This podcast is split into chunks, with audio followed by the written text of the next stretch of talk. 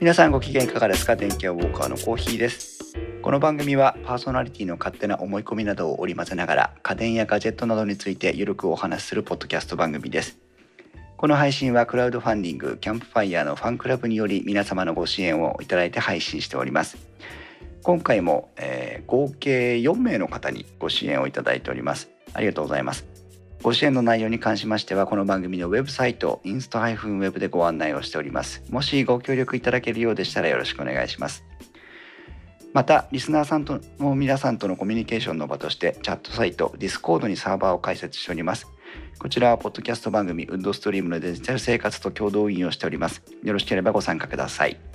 Discord のサーバー URL は番組のウェブサイトなどにリンクが貼ってあります。ツイッターではハッシュタグ電気屋ウォーカーをつけてツイートしてください。電気屋の木は器、ウォーカーの W は大文字でお願いします。Discord の、えー、公開収録会場で、えー、公開収録ということを行いながらの収録になっております。今日は今スタート時点では1、2、3、4、5、6、6名の方、えー、会場にお集まりいただいております。で、えー、今日はですね、先週の先々週か収録マラソン6本の収録皆さんお付き合いいただいてありがとうございます。それで、えー、と収録の、えー、と12と456が終わって、えー、1本目を今週配信しております。でえー、と3本目4本目も、えー、鋭意編集中ですというめちゃくちゃな状態なんですが、えー、今週も月曜日から出張で、えー、木曜日までかな？ありまして、えー、収録を段取りをしております。で今日はゲストをお呼びしてます。まずはゲストのご紹介からいきましょう。今日はこの方です。はい、えー、謎のカメラ好きとしてね、えー、しばらく前にあのカメラ界の方に参加させていただきました慎吾です。またよろしくお願いします。よろしくお願いしますそしてもう一人はこの方ですっていうのが実は本当はいるはずなんですそうなんですね。うん。今日はですねえっ、ー、と実は慎吾さんと木澤さんからえー、カメラのお話についていろんな、えー、アイディアとかお話とかを頂いておりまして、はい、はい、まあ何せこの慎吾さんにご登場いただいたあカメラ界が非常に好評でして、えー、でそれを、うん。まあ、そのせいで私も木澤さんもあのミラーレスを買うというね。うん、いや時系列があれ時系列そうでしたっけ？うん、大体合ってますよ。了解です、えー、なのでまああまあ、電気ウォーカーそれまでもこれまでもカメラのネタはいろいろお話ししてたんですけども、まあ、慎吾さんに加わっていただいて、えー、まあ、はい、パワーアップしたかなっていうところは実はありましてね。でまあせっかくなんで電気屋ウォーカーのまあ新しいカテゴリーというか新しいテーマとして、そのカメラのお話を時々、えー、木澤さんや慎吾さんにお集まりいただきながらあお話できたらいいなというふうに考えてまして。なるほどなるほど。で勝手にあのタイトルをつけましてですね「えーと、三人会」というタイトルにしたいという感じで考えてまして。ああれはあそういうああのちょっと事前にあの別チャットの方でなんか三人会というキーワードをちらっと見ましたけどあそういう別カテゴリーを作られるということで。はい、そうです。あの電気屋ウォーカーはこれまで本編会、はい。はい、ライト会あとまあ幻ほとんど幻ですけどボイスログという一応3つカテゴリーがあって、それぞれ本編会は皆さんに今までの電気屋ウォーカーのメインストリームで、えー、家電についてのお話をすることが多いのと、はいえーまあ、その他のまあ要はまあ電気屋ウォーカーとしてメインの、えー、テーマを貼るときに本編会という呼び方をしてるんですが、はいはいはい、えー、それ以外の雑談会とかちょっとしたネタではライト会というお話をしてまして、うん、そういうカテゴリーの違いとして今度カメラ3人会というのをやっていきたいと。あなるほどなるほど。はいで初回が2人しかいないというオチなんですが。先行きが先行きがちょっとなんですけどまああの木澤さんも今日はタイムラインでは参加していただいていえとんでもないです、えー、あのネタにしてしまって申し訳ないんですが、えー、タイムラインで参加していただいてますので。あ、うん、まあね、えー、いろんなご意見をこれからも頂いていきたいなと思うんですが。はい、はい、はい、でまあ記念すべき初回のテーマなんですけども最近まあ、この配信がいつになるかあれなんですが本日収録してるのが9月の10日。で、はい、えー、今はカメラ業界は、まあ、最近あまりなかったほどのにあの活況を呈してるわけなんですが。そうですね。ねえ。かなり今集中してますね。そうですよね、えー、何かといえばもう皆さんご想像の通りと思いますけども、えー、フルサイズのミラーレス、うんえー、のカメラが各社から各社からというかまあ主にはニコンとキャノンなわけなんですけども、はい。えー、発表されて、えー、えー、今までまあ言ってみればソニーがあ独壇場を張っていたこのフルサイズミラーレスの世界に、えー、いよいよ、えー、本家が入ってきたというか。そうですね。あのカメラ界のまあ本当にあの二大帝国と言っても過言ではないようなねあのトップメーカー一眼レフ市場においては本当にトップメーカーがミラーレスの方にも、うん、あまあごめんなさい正確に言うとねあのニコンはあれだったりしますけどね。あのミラーレス、えー、カメラの、えー、ジャンルの方に、えーえー、あまあ正確に言うとフルサイズミラーレスのジャンルにですかね。に、ね、あの入ってくるということで。ミラーレスは再参入という形になるわけなんですけど。そうニコンもそうです。まあキャノンもねあの現行でもねあの EFM マウントがあったりするので、はい本当にあのこのフルサイズというねあの本腰入れてきた、あの本格的にあのソニーとやり合うえー、分野に入ってきたかなと思うんですけどもね。そうですねで実は今日はあの結論を求めていくという形の回ではなくて、まあ、慎吾さんがいろいろ実況を触られたりもしてきてるので、はい、えー、と慎吾さんにいろんな話を聞きながら私の中でモヤモヤしている今のフルサイズミラーレスの情報を整理していきたいという 回になっておりますので皆さんもですねまあ実際これもう実機もまだ店頭に並んでませんし当然取説なんかも出てませんし、えー、全てのスペックの全てをこう理解できる状態にないわけなので。はいまあ、いろいろ想像なんかも織り交ぜつつこれからの期待なんかも織り交ぜつつ、えー、ミラーレスのフルサイズのミラーレスの世界がどういうふうになっていくのかなっていうことを皆さんも一緒に妄想していただきたいという形になっています。どっちかというと今日はやっぱり妄想会に近いですね。妄想会に近いですね。ほとんどそうですね。はい。でまあまずまあ段取りも何にも決めてないので、えっ、と後から編集大変だなというところなんですが。なるほどなるほど。最初はまあフルサイズミラーレスの現状というかこれまでの整理を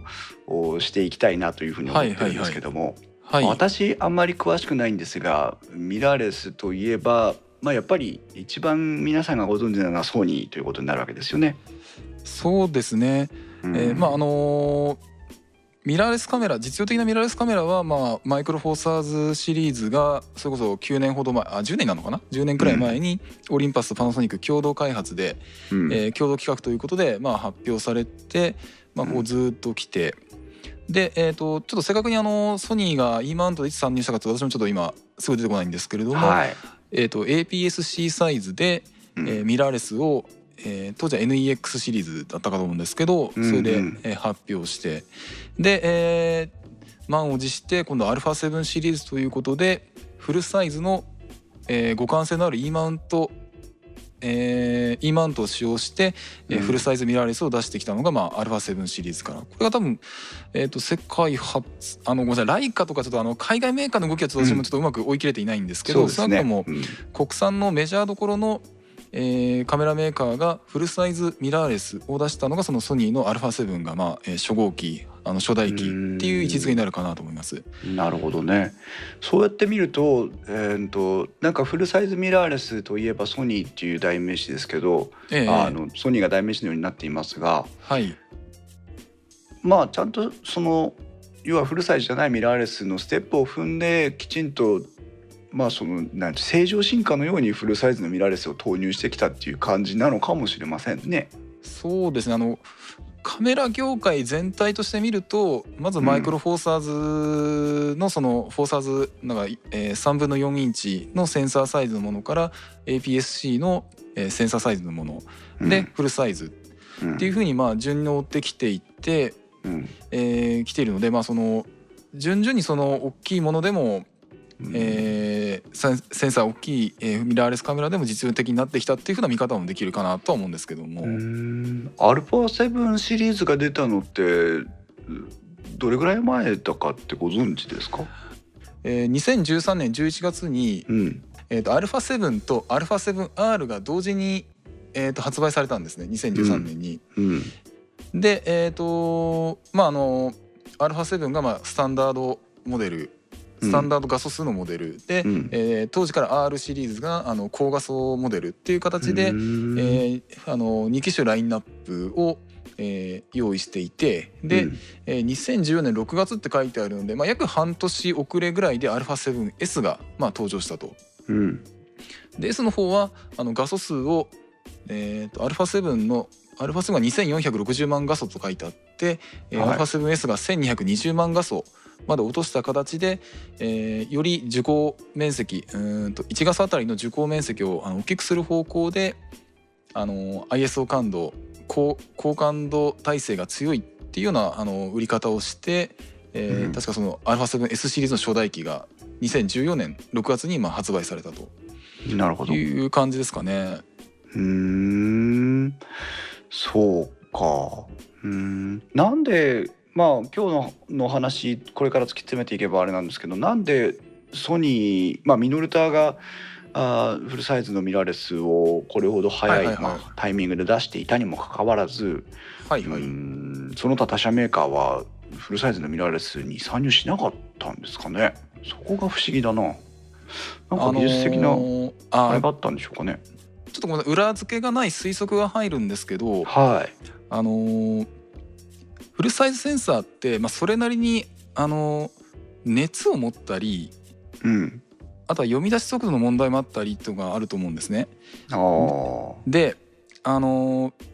えー、と通常の一眼レフカメラの場合って、あのーセンサーに、あのーが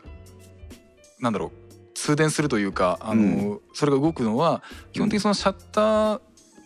シャッターと、まあ、あのミラーがまあ当然上がった瞬間だけなんですね。うん。なんでその瞬間に必要な、あのー電荷を、あのー受け取ってでそれを光を、まあ、光電変換して、えー、と電気信号に変えるっていうのができればいいんですけれども、うん。ミラーレスカメラって常に、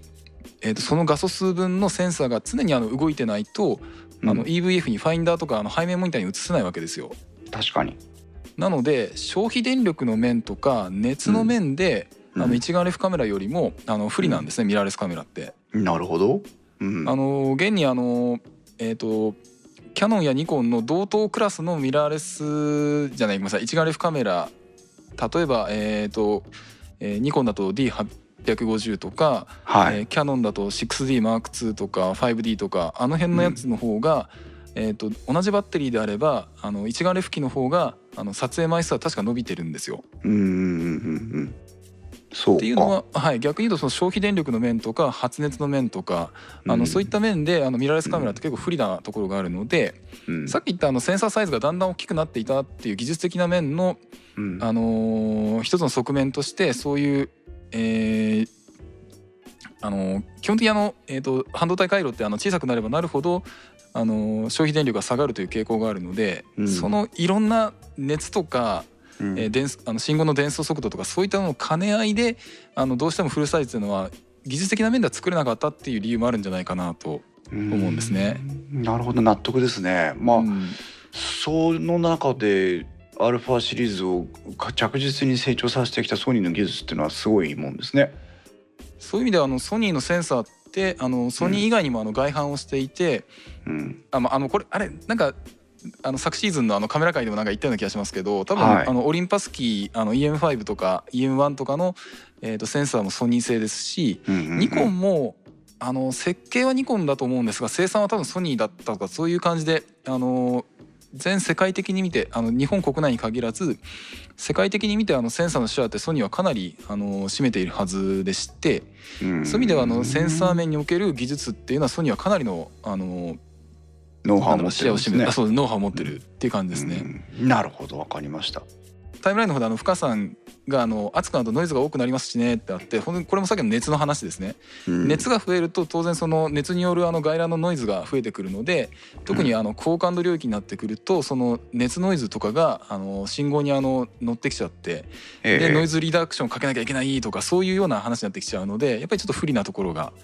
えーあるんですね。なるほどね。はいはいはいはい。うん、はいまあ、ちょっと脱線しましたが、えーそういうことでとにかくそのソニーが牙城を築いてきたフルサイズミラーレスのお市場に対して、えーいよいよニコンとキヤノンが参入をしてくることになっているということで、えー最初お突然ティザーサイトが公開されて、えーフルサイズかフルサイズかということで話題になったのがはいはいはいはい。ニコンだったわけなんですがはい。まずちょっとニコンの話から少しずつ入っていきたいなと思うんですが。じゃあちょっと手元にニコンのカタログを Z7 のカタログを 用意して。お素晴らしい。具体的なこはいはい。うちょっと中身に入っていく前に、はい。ニコンのティザーが出た頃の慎吾さんの率直なこう感想とか慎吾さんの周りのこうそれに対するリアクションっていかがでした？あーなるほどえっ、とリアクションというかあのうんまず自分が見た印象はあの、まあ、今よく言われてますけどあのマウントが結構でかくあの表現されていて、結構大きいあのマウント系がなんだろうな強調的に強調されてあのティザーの中であの表現されていたと思うんですね。そうでしたね。55ミリでしたかね。54ミリだ55ミリったか55ミリ、うん。55です。はい。あれがそのボディサイズに対してで、まあ、特にそのマウントのところをあの明るく白くあの強調させていたのでより、うん。あの小さめのボディに対してあのボディのサイズギリギリいっぱいのマウント系っていうのをすごい強調しているデザインだなっていうふうにちょっと感じたんですね。そうでしたね。う、んうん。であと第2弾か第3弾あたりのティザーサイトであティザー広告で、あのーあ違うなリークだったかな？あの実際にその Z7 の実機を握ってるとおぼしき画像が出た時出てきた時とかははいアルファ7より握りやすそうだなと。あのねうん慎吾さんは持ってるからね言ってもいいと思いますよそういうことは、うん。そうですね。あのやっぱりあのまあ、これを比較するのもどうかなと思うんですけども、はいやっぱりグリップの握りやすさとかそういったところをちゃんと意識してるのかなっていう感じはしましたね。そうですね。まあうん。あのミラーレスキーですから当然ですけどボディサイズが小さく収められるっていうところでまあ、うんうんうん。それまでのフルサイズの一眼レフに比べれば当然各社ともにボディサイズを小さくしていきたいところだとは思いますけどもあ今その α7 とかがあ実際に手に取れる状態にあるとしてその開発の方だってデザインの方たちだってみんな当然そこを意識するわけじゃないですか。ですね。ね、なのでやっぱそこで一番こうそのやっぱ他社に勝てる今までの先発のソニーに勝つためにはそのソニーのダメだったところとかソニーに対して不満を持たれている部分を直してこなきゃいけないと思うからこそやっぱりそういうティザーだったりリークだったりあるいは実際のハンズオンだったりで、うん、そういうところをこう強調させていきたいという気持ちは当然あるでしょうね。はいはいはいはい。うんなるほど。私はといえばあの全く、あの OMDM1M2 を買ってしまってからというものはカメラのはいはい彼女にも興味がなくなってしまったので、そそれはあの、他他社のカメラですよね。あのちゃんと頭につけないとあれですけども。あそうそうそうそう。他社のカメラというかねその他社のその他のカメラについて買いたいとか興味があるとかっていうのがもうちょっとモチベーションが相当下がってるので。はいはいはいはい。ああそうそろそろソニーもフルサイズなんだぐらいの値段も見に行かないぐらいの勢いだったんですけど。あのーちょっとこれあのこのフルサイズ会をやるんであればあのはい。聞いてみたいネタだと思ったんですけども、はい。あのちょっとざちょっと少し先回りのネタになるかもしれませんけど、ええ。あのー Z7 って結構あのニコンユーザーに対してうん。あのーニコンが用意した回答というようなあの印象がある機種だったと思ってるんですけども、はい。元ニコンユーザーとして、うん。元ニコンユーザーのコーヒーさんとして。はい。Z7 あのーもしその OMD の方を考えていなかった場合ってええ。行きましたかね？えーまあ詳しい機能の部分とかハンズオンの部分とかをこれからまあ慎吾さんに聞いてみてっていうところですけども、はいはいはい、えー出た当初の印象ではうんとね難しいです。買うか買わないかと言われれば絶対買わなかったです。ああなるほど。ただし、うん、ただしこれがちょっと表現難しいんですけど、はいはい。えー、と評価できるかできないかと言われると,、えー、とあニコンちょっと今までの殻を破ったんじゃないかなってうんうんうんうん。思うっていうことで評価はしました。はいはいはいはいうんはい。はいだからこの辺のそのねあの相反するところを掘り下げていきたいんですが、なるほど。この同じ質問をね木澤さんにもうん。EOSR どうですかっていうのをちょっとね同じ質問をしてみたいと思ってたんですけど、ね、ちょっとこれは別なタイミングで。ちうん、木田さんはあのタイムラインで回答ください。そう。でまあょっとすみません先走っちゃうけど先走っちゃう話題ですけども。はいはい。はい。で、えー、とニコンが出してきたのが、えー、と Z7 と Z6 という2つの、えーフルサイズミラーレスを発表してきたということになりますね。はいはいはい。今慎吾さんからお話ありましたがマウントサイズを50、えー、55ミリ系ということで非常に大きいマウントサイズを用意してはい。えー来ましたが公式サイトによるとこの 55mm のマウントサイズを用意することでまあ簡単に言えばそのレンズをものすごくなんだ簡単にいいものが作れるっていうそのポテンシャルを上げるためにこのマウント系っていうのは大きければ大きいほどいいというふうに言ってもまあそれほど誤解はないのかなと思いますけどそういうことですよね。はい。あのー大体その、えー、と認識で間違いないと思います。うん。ただあの今までなんで大きいマウントを採用しなかったのかっていうと今度は逆にマウントが大きいとシステム全体がどうしても大きくなってしまうのでそなるほど。の、はい、ボディ全体のバランスとレンズのサイズそこら辺の,、うん。あのバランスを取ったっていうのが、あのマウント系の決め方なのかなと思うんですね。うーんそうか F マウントの径ってのはどれぐらいなんでしょうね。確か40何ミリ台だったと思うんですけどもそうですね、そうですね。ニコンのフルサイズ FX フォーマットの、まあ、あまあ、FX に限りませんが、ニコンの F マウントでいうと、えー、と 44mm という径があ長らく使われていて、まあ、この辺はフィルム自体からの影響もあるっていうこともですよね。そうですそうです。うん、まあ、で、ニまあ、コンの場合はその F マウントをあのずっと使い続けてきたっていうところがそのニコンユーザーから支持されてた一つのあのまあいろいろとねあの間にあの改良が入ったりしてあの必ずしも、あの一気通貫で使えたかというと微妙なところなんですけどもうん、あの一貫して F マウントをそのフィルム自体から使い続けてきたっていうのが多分ニコンユーザーから支持されてきた要因の一つなのかなと思うんですね。そうですね。うん確かにボディを買い替えるレンズの資産を生かすっていうふうに考えれば、ね、それが一番なんですけど、はいはい。まああの EOSR の方の、えー話でも出てくるわけなんですが、まあ、はい新しい時代の新しいカメラのあり方っていうことを考えた時に、うんうんうん電子接点であるとか今言ったその、えー、とマウント系とかっていうのも、えーこれまでいついつかは区切りをつけなきゃいけないっていうこともあったと思っていて、はいそれがまあ今回そのフルサイズのミラーレスっていうのを導入する、まあ、発表を投入してくるっていうことに対して、はいはい。えー一ついいチャンスだったのかなというふうには思いますけどね。そうですうね。んじゃあこれまでのそのレンズ資産は生かせなくなるのかっていうとおそんなことはなくて、え純正でマウントアダプターを投入してきたわけなんですが、はいはいはい。うんと慎吾さんこのマウントアダプターについてはどういうふうに感じられました？あのーさすがにちょっと私あのニコンの F マウントのレンズってあのオールドレンズでちょっと一一本ねあのーはい。あの絞り連動が一切ないくらいの古いやつをちょっと安くまた地元のハードオフで手に入れたとかっていう一本があるくらいなんではい。あのーちょっとそのマウントアダプターの性能自体をちょっと試すってことはできなかったんですけれども、えええ。ただあのーやっぱりニコンもあのーこれまでのユーザーのことを考えてあのしっかりと互換性のある、えーマウントアダプターを用意してきたんだろうかなというふうに思ってますと。うん。あのーこれによってあのー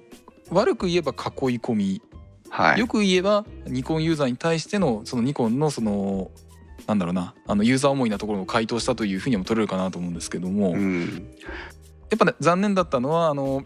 えー、とこの Z マウントの使用をねあのサードパーティーに公開しないと言ってるあたりがちょっと残念だったかなっていうのはちょっとあるんですね。今タイムラインの方で木澤さんも書かれてますがマウントの使用効果は容易ではないようですね、あはいはいはいはい。えーキャノンやニコンが使用公開をしていないことは批判すべきことではないようです、うんうんうんまあしょうがないよねっていうところで。むしろソニーの方が、えーそのまあ容易ではないところに踏み込んだということで評価が高いということなんですが、まずはニコンはあのー十分正しい回答をしたと思うんですね。このマウントアダプターをこのタイミングで同時に出すということ自体は。うん。えー、とマウント移行期のマウントアダプターという意味ではソニーも同様に、あのーアルファマウントかあ A マウントかな？あれでしたっけ、うん。A マウントか。A マウントから E マウントへの移行っていうのがあったんですね。うん、でそこにそこで出してきた、あのーマウントアダプターがなかなか面白い製品もあってほうあの今でこそそのこういうこと Z7 とか、えー、と EOSR みたいに電子制御のマウントアダプターになってはいますけどもうん。あの当時はそこまであの技術力がないというかあのなかなか互換性を確保できなかったのか、うん。あそれとあと増面位操作 AF とかああいったものがなかった当時はなかったのでえあのマウントアダプターに、あのーハーフミラーあの光を少し透過するミラーを設置しておいて光を一部分光させて、あのー位操作センターにみ位操作センサーに導くっていう機構を内蔵したセンサーああるあのマウントアダプターっていうのを作ってたんですね。へえすごい。だ当時はそのまず今の増面位操作 AF とかっていうようなあうん。のセンサーもないし、はい。えーずあのー位操作センス位操作用位操作オートフォーカス用のレンズしかアルファシリーズの方には、まあ、A マウントの方にはないしうん。かといってそこであの AF 速度を落とすとまたあの不評価欲しいみたいな形で なんかそんなごっつい機構を内蔵したあのーマウントアダプターっていうのもまあ用意してて、ええまああ面白いですね、工夫という意味ではあれもなかなかすごいなと思ったんですけどね。まあ逆に言えばニコンもまだまだマウントアダプターに対して何か手を加える余地は当然あるわけなので。確かに確かに、うんまあそんなとこちょっと期待したいところですがはいはいはい、はい、レンズについては実際あの実機も触られてきたわけですけど、えっとボディに行く前にマウントアダプターの話も出たんでレンズについても話をしておきたいんですが、レンズはいかがでした？あのー自分がえっ、とそのニコンのファンミーティングであのー触ってきたのは、はい、えー、と 35mmF1.8 っていう、あのうん。うん Z マウントのレンズだったんですね。うんあの F1.8 という感じのでまあ 35mm なんでまあ標準域ぐらいの、うん。えー、とレンズなのでどっちかっていうとあのいわゆるマキエレンズ的なうん。あの位置づけのレンズなのかなと思ったんですがええ。あの結構レンズサイズでかくてあ本当だ。ウェブサイト見てますけどこれで35ミリかよってぐらいでかいですね。でかいんですよ。でお値段もあのカタログ見るとうん11万4,000円っていうことで。おい高い。そう F1.8 のその初期ラインナップのレンズとしては結構あの こう言っちゃなんですけど予想外に高かったんですね。そうですね。はい、なのでこれってそのあの決して蒔絵としてそのあの作ったというようなタイプではなくむしろあの一級品のレンズとして、まあ、今回なんか S ラインというちょっと新しいブランドを作ってるみたいなんですけど、はいそういう一級品のレンズとしていきなりあの3本あの 24mm70mm の F4 とこの 35mmF1.8 あとうん。50mm の F1.8 っていうのをまあいきなりドーンと用意してきたということでうん。あの結構本格的にあの Z マウントの方もあの展開していこうとしているんじゃないかなっていうふうにちょっと思ったんですね。うーん。この新しいレンズはマルチフォーカスという方式を採用しているということで、オートフォーカス用の駆動ユニットが2つ2組入ってるんですね。それで細かく、うん、オートフォーカスを制御することで、えー精度の向上と周差の改善、を実現しているということでオートフォーカス精度も高くなっていることが期待される中でさらに、えー絵的にも非常にはいはいレンズになっているということでおそらくこの辺が価格帯にそのまま跳ね返ってきてるんでしょうね。そうですね。だ決してその妥協したレンズではないんだなっていうのがあの印象でした。うん、50mm の F1.8、うん、なるほど。これも9群12枚、うん。うん。まあ当然っちゃ当然ですけどサンプル画像はどれもしびれるぐらいやっぱ綺麗ですね。そうですね、まあ、これはちょっとあの実際の撮影データが欲しかったんですけどいかんせんあの XQD カードをちょっとこのためだけにそのお試しのためだけに買うっていうのはちょっと気が引けてしまいましてえあの撮影データもちょっと持ち帰りができてないんですよね。ー、なるほど。そっかそっか、はいはいはいはい。なるほどね。まあじゃあレンズにも、えーその本気を投入してきたっていうところは伺えるところという感じでしょうか。は今度ボディの方に少し話を移していきたいんですがはい。ボディの方は、まあ、ボディサイズの方から少し話をしていきますけどもボディサイズはねあのグリップが非常に良さそうだといううん。最初の感想もありましたけど実際触ってみていかがでした？あのーもう握りやすいです。うん。その握りやすいです。もう率直に α7-3 アルファスアルファ 7R3 α7R3 と、えーはいはい。比較して、えーここは良かったここが悪かった。なんかこうあれば。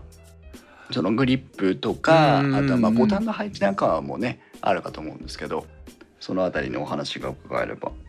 そうですね。あのーやっぱり各ボタンの感触とかも良かったですしうん。あのあとダイヤル類の感触も良かったですしえ。あのーなんだろうな。あの手のあの全部の指がちゃんとはい。ホールドに、ホールド感に貢献しているというかえうんうん。しっかりあの4本指あの親指はちょっと除いた4本指がちゃんとグリップを握ってるっていう感じがあるのでうん。いやあのー握りやすいですね。大きさ的にはすうんと α7R3 と比べるとまあそれほど大きからず小さからずってところですかね。そうですねあの数値上あの前高が確か Z7 の方が高くなっちゃってるんですけど多分これあののファインダーの部分が結構上に突出してる感じで、そうですね。はいあのーえっと α7 よりもそのファインダーがちょっと上に伸びてるのかなっていう感じがするんですね。うん。であとちょっとグリップのデザインでちょっと面白いかなと思うのがはい。あのえっ、とちょっと α7 のなんか図がちょっとあればそれを横目で見てほしいんですけども、うん。えっ、と Z7 の場合って正面から見るとあの軍艦の高さよりもちょっと盛り上がったところにシャッターボタンがあるじゃないですか。えこれによってその中指以下の例えばその軍艦の高さが同じだとすると中指以下の高さがちょっと確保できるじゃないですかそのシャッターが少し上にあることによってえ。はい。でそれに対して α7 ってその軍艦の高さよりも軍艦の肩の高さよりもうん。と同じくらいの位置にそのシャッターボタンのなんだろう斜めになってる部分が来るんですね。うん。ゆえに中指以下の、えー、とボタン配置の部分の高さがああなるほど。ちょっと下に来るというか、えあの長さが短くなるというか。えはい。結構この正面から見たデザインでこの、えっと、シャッターボタンユニット周りが結構上にドンと出っ張って強調しているっていうところが、うん。あのー結構、あのーその中指以下中指あ人差しえいいか中指以下かの部分の、あのー高さの確保につながってんじゃねえかなと。デザイン的な面で、なるほど。っていう感じがするんですね。ニコンユーザーにはなんとなく馴染みの形ですけど、これが、ええそうですねそうですねはいはい。確かに慎吾さんが今おっしゃった通りに、まあ、あの皆さんカメラをグリップしているところを想像していただくと、うんえーシャッターを人差し指でカチカチと押すわけなんですがその前の部分ですよねちょうどフロントのダイヤルのあたりがのクリアランスがね、えーどれぐらいあるのかっていうところが、まあ、一番わかりやすい多分例え方になってくるのかなと思いますけども。そうですねそうですね。うん実際これはあの慎吾さんおっしゃったように、えー、とそのいわゆるペンタプリズムに相当する部分が、はいはいはい。えー、と非常に大きな、えーイメージがありまして、うんうんえー最初この点だけはちょっと不格好かなというふうに思ったんですけどもここが実はニコンがこのフルサイズのミラーレスを入れてくるにあたって非常にこう力を入れてる部分でもあるんですよね。そのビューファインダーのところがあの、うんうんこだわりがあるようなので、えーそれを収めるためにこれぐらいのおサイズがどうしても必要になってしまったというところが一番大きいのかなと思いますけども。そうあのあニコンのうん。あごめんちょっと EVF の話に行くとはい、あのニコンのファンミーティング行った時にはい、あの Z7 と D850 のあのカットモデルが置いてあったんですね。ほう。あのちょっと私のあのミディアムの方にアップした Z7 の時のあ違うなどあちょっとそこにも上げていないか。あのいさがディスコードにも上げたかもしれないですけどもはい。あの両モデルつまり一眼レフの、まあ、現役モデルとミラーレスのあの新型のモデル。これのあのカットモデルの比較が見できるような形で展示が置いてありまして。えで、まあ、それでいくとあの Z7 のその EVF の部分って本当にあのレンズあの画像 EVF 表示用のレンズがもう詰まってる感じになっていえて、うん。結構なまあ密度を占めてるんですよね。うん。まあ、それに対して今度はあの D850 は今度はさらにあのさらにでかいあのペンタプリズムが埋まってるんですけども。そう。まあいずれにせよあの結構な枚数のレンズを重ねて、でうん。あの EVF のあの見やすさっていったものもあの相当あの意識して作られてるのかなと思いましたね。OMD-M1M2 を手に入れて一番そのがっかりだった面がやっぱりビューファインダーだったん。ですけど、あはいはいはいはい、えーその後慎吾さん。と実際にお会いして慎吾さん。のカメラを見せていただいて、うん。えー一番驚いたのがやっぱりビューファインダーだったん。ですね。うん。うん。うん。でそれまでやっぱり光学的な要はミラーが入ってる一眼を使ってた人間として、はいはいそのカメラを撮るっていう体験の中で結構やっぱりそのビューファインダーって大きなウェイト占めてるところだと思うんですよ。うんうん。確かに確かに。慣れてしまいますけど、はいはいはいはい。あー大事なところでだそこに手を抜かなかったっていうのは多分これまでのニコンユーザーがミラーレスフルサイズのミラーレスに移行するのうんのハードルを実はすごく下げてるのがこのビューファインダーじゃないかなと思っていて。はいはいはいはい。だからここに手を抜かなかったところはすごく評価が高いですね。確かに確かに。うん。本当見た感じすごい自然に見えましたね。うん。ただあのまああの展示会場のそのファンミーティングのそのあの一部のあの撮影スペースでしかちょっと見れていないのでじゃあうん。実際に外だとどうなのかとか、暗い場所だとどうなのかってところまでちょっと試せていないところは ちょっとあれなんですけれども。そうですね。うん。で操作系の方に話を移していくと、えーニコンのこの Z7Z6 については、えー、と右手の方に操作系を集中してきてまして、軍艦分左肩のダイヤルについてはモード変更ダイヤルのみというレイアウトになってるのかな、そうですね。という感じになってまますね。で、はいはいはい。えっ、と軍艦液晶の部分があしっかりあって、す、うんうん。えーフロント側のダイヤルは従来のニコンの一眼を踏襲したようなデザインになっていてで、えーはいはい。親指のところおには刻印のないダイヤルがありますね。えーっとあそうですねそうですね。はい、だいぶこれも触りやすい、えー、と横から触りやすい、まあ、親指での操作しやすいものになってはいますがこれはどういった役割だったんですかね？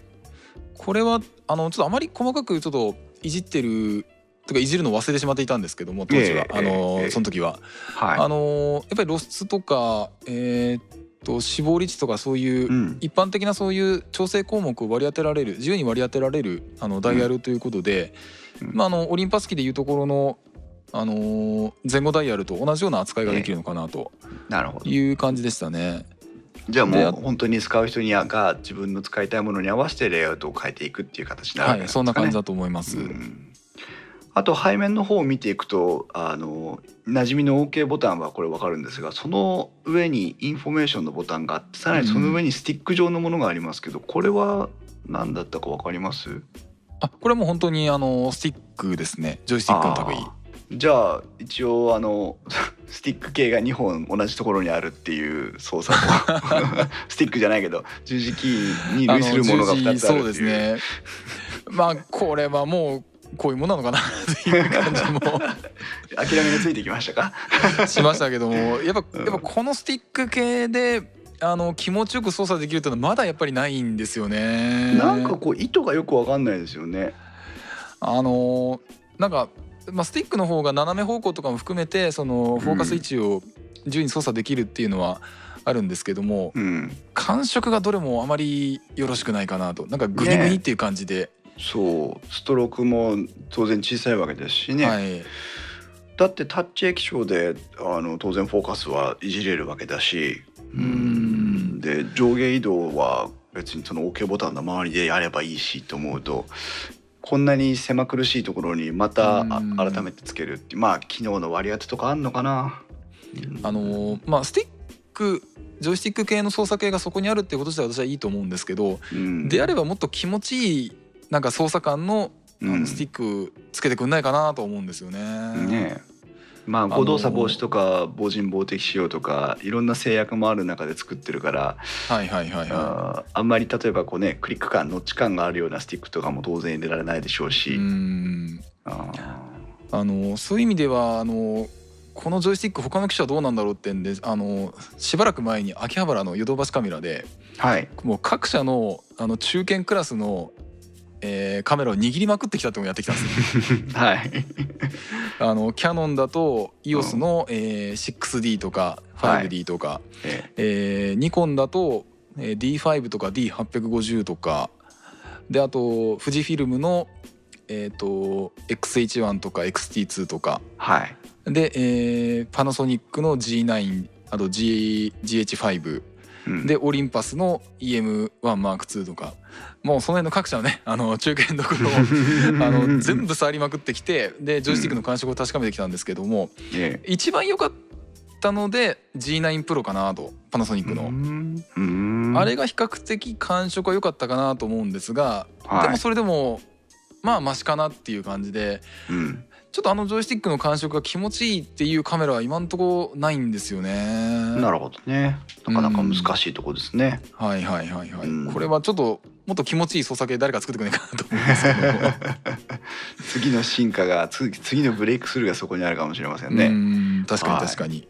あとはまあボディで気になったところは、えーとはいはい。これは評価しているポイントなんですけど Z7 と Z6 という2つのラインナップを出しているにもかかわらず、はい。えーとボディの形状はどちらも全く同じ形状っていうことでしたよね。あそうですね。あのーうん。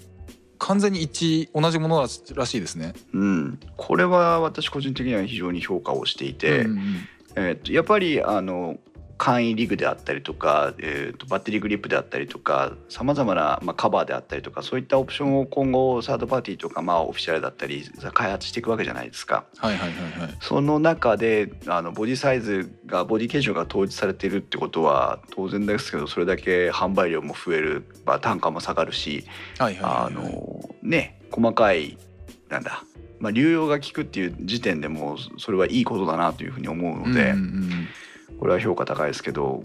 まあもういいも悪いもそれ以上ないかなと思いますけどね。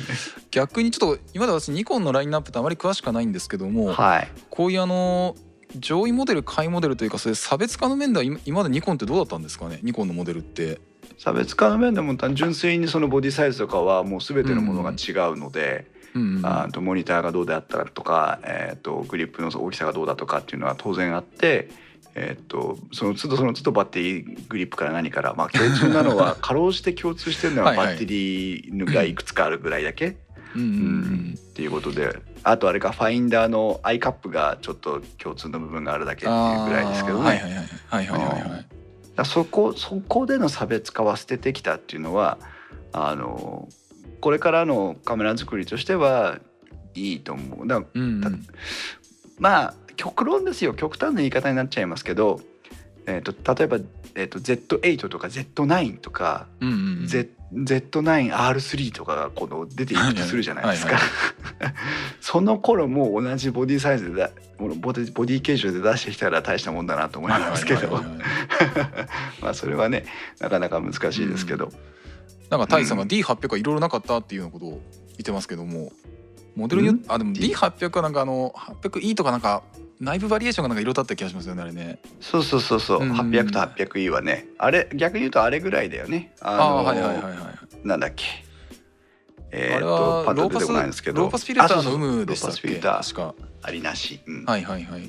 あれぐらいです。だから今回みたいにその画素数と値段の価格帯が随分違うっていう意味でまるっきり同じボディっていうのはやっぱり珍しい新しいんですかね。うん、うん。うんうん。まあ純粋に、えー、と上位モデルのうん Z7 を作ってそれの機能をオミットしたっていうことなのかもしれませんけどね。あのーコスト削減ないかもしれないですけどね。そそうなん実はあのあれ部品とかはあまり変わらずに機能面だけオフにしてるなっていうことももしかしたらあるのかもしれないですけど あとあの、まあぶどまりでちょっと微妙にあの機能をあの殺してるだけみたいな。まあでもさすがにこの2期生じゃないか。さすがに。あの、場所、まあ冗談はさておき。はいはいはい。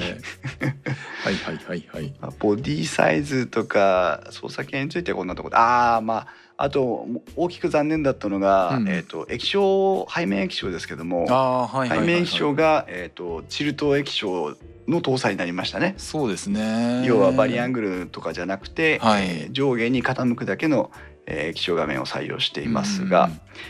ソニーの α7R3 は背面液晶ってどうだったんでしたっけ？同じです。あのチルト液晶です。ああだじゃあまあそこもそこにそこも真似してるというかそこも同じようなラインナップを狙ってきてるのかなと。うん、ちあのスチール撮影写真を撮影するだけの人にとってはそれほど問題にならないんじゃないかなというふうにも思いますしあと 聞きますよ聞きます。ちょっと待ってください。あとは私個人で OMDM1MAX を使っててもバリアングルの使用機会どれほどあるのかって言われると実はまあそんなに多くはなくて。あはいはいはいはい、えー、うん。あのまあ当然それがなきゃいけないっていう条件で買ったのでそこに不満は一切抱いてませんけどもじゃあなかったらどうだったのかと言われると、うん、まあ外部モニターをつなげられるしなとかさ、うんうんうん、そういうこともあったりなんかしてっていう、まあ、優先度は実はそれほど高くなったなかったのかなとも思ったりするんですが、はいはいはいはい、どうですか？実際ソニーの α7R3 を使ってる慎吾さん的にはこの液晶について。いややっぱりあのー、静止画でもバリアングルモニター欲しいですね。うんそれはアングルとかを攻めた時にとかそういうことですかね。そうですね。あのアングルの自由度がやっぱり違いますね。うん特にあのあの木田さんも言ってますけどあの縦撮影縦持ちの撮影の時に、うん、あの、うん、あのウエストレベルより下のあの状態になってくるとやっぱりモニターがどうしてもあの正面から見づらいので、うん、そこであのバリアングルモニターであの自由の角度自由な角度から覗けるっていうのはすごい助かるんですね。うんなるほどね。基本的にはもう寝っ転がってしまえっていうのが多分正しい判断かなと思うんですけどやっぱ TPO というものがございますのでね。そうだね。確かに。ちょっとあるのであとはまああの、まあ、私個人のあの好みとしてあの趣味としてよくあの、ワンダーフェスティバルとかああいう、うん、あのイベントとかその造形物のイベントとか行ったりするとどうしても、あのガレージキットが自分の視線よりも低い位置に展示してある場合が多いわけですよ。でそうなってくるとあの上から見下ろす形で撮るのもまあそれはそれでいいんですけれども、まあ、見上げるように撮りたいとか、あるいはまあ同じような高さで、あのアイレベルで撮りたいっていう場合に、あのえー、と基本的にそのバリアングルモニターがあのないようなあの機種である場合って、まあ、自分が座るとか、まあ、しゃがみ込むとか、まあ、そういう姿勢を取んないとどうしてもちゃんとまっすぐあの捉えることができないと。うん、ないしは、まあ、あのちょっと斜めからウィンウィンうんうんとかちょっとうなりながらその微妙な角度であのこの辺に多分 あの被写体がいい感じで映ってるからそこでシャッターを押すとかっていうあのなかなか狙って撮るとは難しかったりするんですよね。そうですね確かにね、うん、で特に混んでる場所とかだったりするとその自分の姿勢その撮る姿勢もそんなに自由度が高いわけじゃないので、うん、あの撮影ポジション撮影の姿勢に対してのあの自由度があまり高くないのであの、うん、どうしてもそこで苦労してくると。うん、なるほど。確かに。まあ装備品が大きか多かったりとかあとなんかこう手にもいろんなものを持ってたりなんかするとやっぱり体勢もなかなか買いにくかったりもしますからね。うんあとタイムラインで泰治君が言ってますけどあの裏向けて保護したいっていうのは私もよくやります。はいはいはい確かに確かに。完全にね液晶くるんと回して、えっと、背景っていうかあのカバー面を出しちゃうと。うんうん、えーと、結構こう、まあ、雑にとは言いませんけどカバンにポイッと入れたりしたりする時もね、ね、結構安心してやれるので、はいはい、それは確かにあるな。なるほどね。それはニコンの Z7Z6 では残念ながらまあ残念ながらというふうに言ってしまいますが、うん、チルト液晶のみの搭載になったということになりますね。まあ、そういう意味ではあの前回のカメラ回のどこだかの回で言っていたように、はい、あの XT2 とか XH1 の,、うん、あの二軸チルトが欲しいなと思うんですけどもね。ああ縦に開いたり横に開いたりする。ですですですあの自撮りを私はあまりもう本当に私個人の好みの話になりますけど自撮りはあまりしないので、はい。あの形が私としては理想なんですね。あの保護するというのはできなくなりますけども。うん、あの二軸チルトが私としてはまあ一番理想かなと思ってはいるんですけれども。うん。なるほどね。まあ二軸チルトでもないバリアングルでもない通常の、うん、ものを備えてきたと。はいはいうん、まあまあ好みの問題ですがあよしあしというところですけども。そうですね。これは微妙なところ。うんはい、そして、えー、今度は中身の部分に少し話をしていって、えー、ニコンの話をまとめていきたいんですが、はい、まあでもセンサーとかオートフォーカスそれから、えーと、エンジンとかについては多分ここで語っても今しょうがないようなところでもある よね。画素数だってまあもうある通りですし。まあ、あのそうですねあのまあ強いて言えばあの言えることとしては多分 Z7 はやっぱり α7R3 相当の、まあ、画素数高画素を狙ってきてる、まあどっちかというとうん。D850 相当っていうのがニコンの中では正しいのかもしれないですけれども。うん。でそれに対して Z6 の方は α7 相当の2500万画素ぐらいでしたっけ、えーくらいのあのセンサーを載せてきたということで、まあ、まさに狙ってるターゲットはそこだなっていうのが分かるような中身かなっていうぐらいしかちょっと言いようがないんですけれども。そうですね、うんうんうんあとは動画性能の部分については、まあ、どちらもおこれから話すキャノンについても 4K の60フレームの撮影ができるようになってきたっていうところで、はいはいはいはい。えーまあ、まあ当然の流れかなっていう気もしますけどえーっとね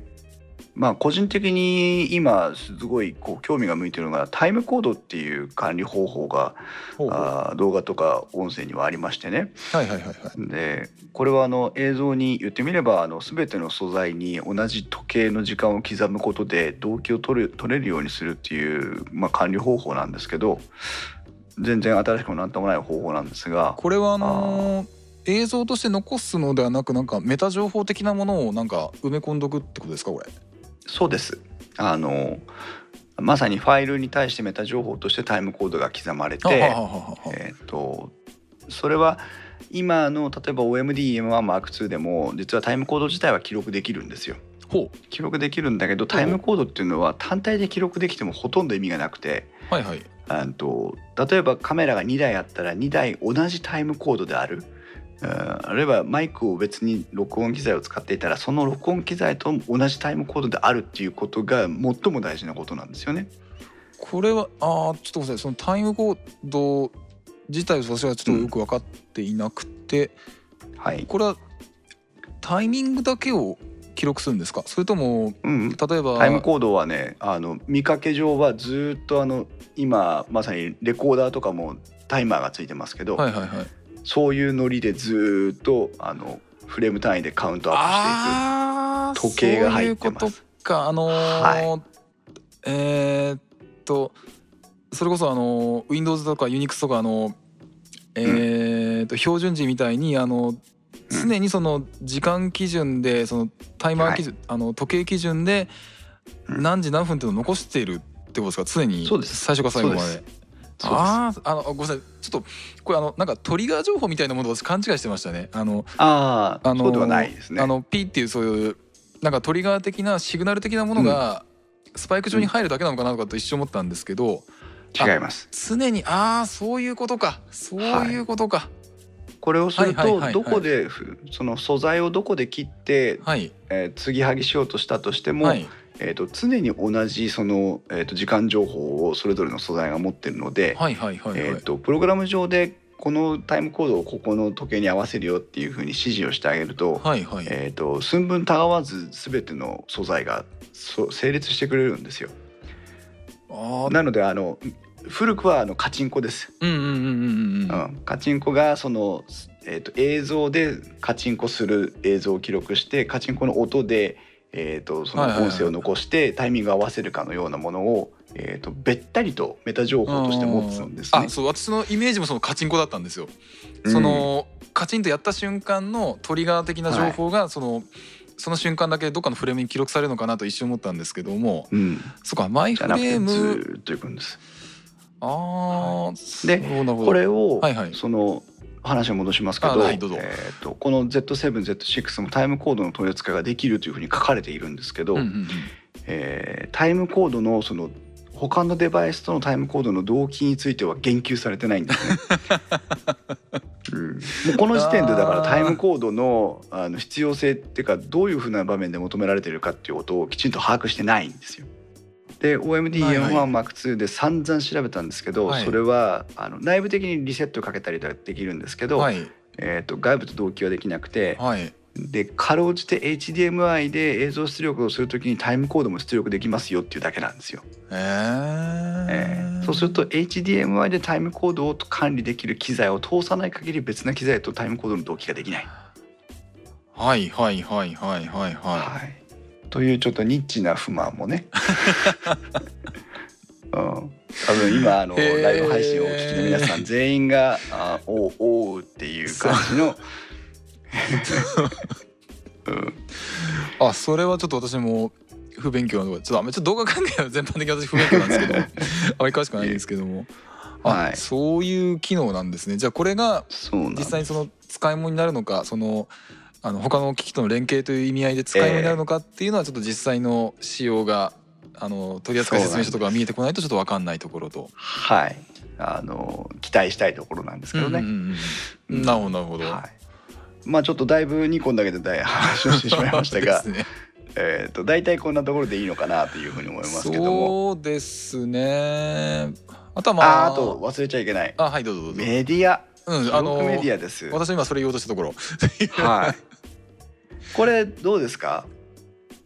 あのー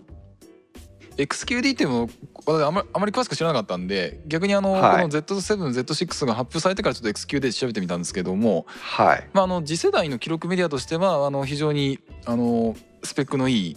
あの記録メディアだと思うんですが、まあ、この業界、この、まあ、PC に限らずカメラに限らずあのいろんな業界においてそのいいものが必ずしもデファクトスタンドスタンダードにはなんないよなってことを考えるとうん XQD1 本っていうのはちょっと難しいんじゃねえかなと。うんっていうのとあの D850 とか D5 とかあのニコンの高級機ってその XQD を併用しているもしくは XQD を搭載している単のみってごめんなさいあったかどうかわかんないんですけど、は XQD, XQD 搭載機をあのいくつかあのラインナップしているっていうことを考えるとそういう点でもあの、うん。ニコンの過去のあの高級機の、えーを利用したユーザーの意向を考えてるのかな。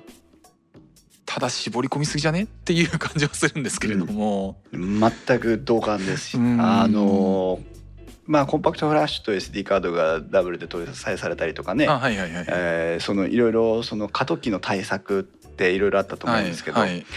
ぱこう Z7 をに手を出してみない見たいと思っただけであの専用のメディアをもう買わなきゃいけないっていうのははい。相当にやっぱハードルが高いところだと思うんです。体験会にもさすがにちょっとそのためだけに結構な値段するんですよね XQD ってね。ちょっとそのためだけにちょっと買うという気にはちょっとなれませんでしたけども。ないですよね。うん、そこがちょっとねまあうんなんか1枚32ギガが付属してますよとかっていうならいざ知らずはい、うん。っていうところはあります。うん。あーあと細かいところですけどこれはあのどちらの機械にも言えることなんですが、はいはい。えー、とバッテリーをボディで充電できるようになるんですね。あそうですねはいはいはい、うん、これはあの非常に私個人的に評価が高いです。はいはいはい。つまりあのケーブル1本と AC アダプターのその、ね、USB 給電用の何か充電器を持っていけば本体内部で充電ができてしまうっていうのは非常にありがたい設計かなというふうに思いますね。これは α7 シリーズも、α7-3 系列も同じです。お素晴らしい。でソニー機の方は、あのデータ転送もあの、うん。USB-C とかえっ、と、えーあれ？あマイクロ USB かあの2つあのポートがついてるんでどっちでやっても充電とデータ転送ができるとなるほど。いう感じになってますね。うん素晴らしい。で Z7Z6 が給電と充電両方ともちゃんといけるかってこと私はちょっと今あの仕様を追い切れてなくてはい。下手すると充電だけとかどっちだったかなまあでもボディで USB で充電できるのは本当便利だと思うのでありがたいですね。良いと思います。うんはい。じゃあキャノンの方に、えー話を移していきますが、はい。えーニコンに遅れること数日。えー配信時間が長くなってまいりましたので、えーまずは前編ということでニコンのニコンの方をまとめてみました、えーこの後後編もお改めて配信いたしますのでよろしくお願いします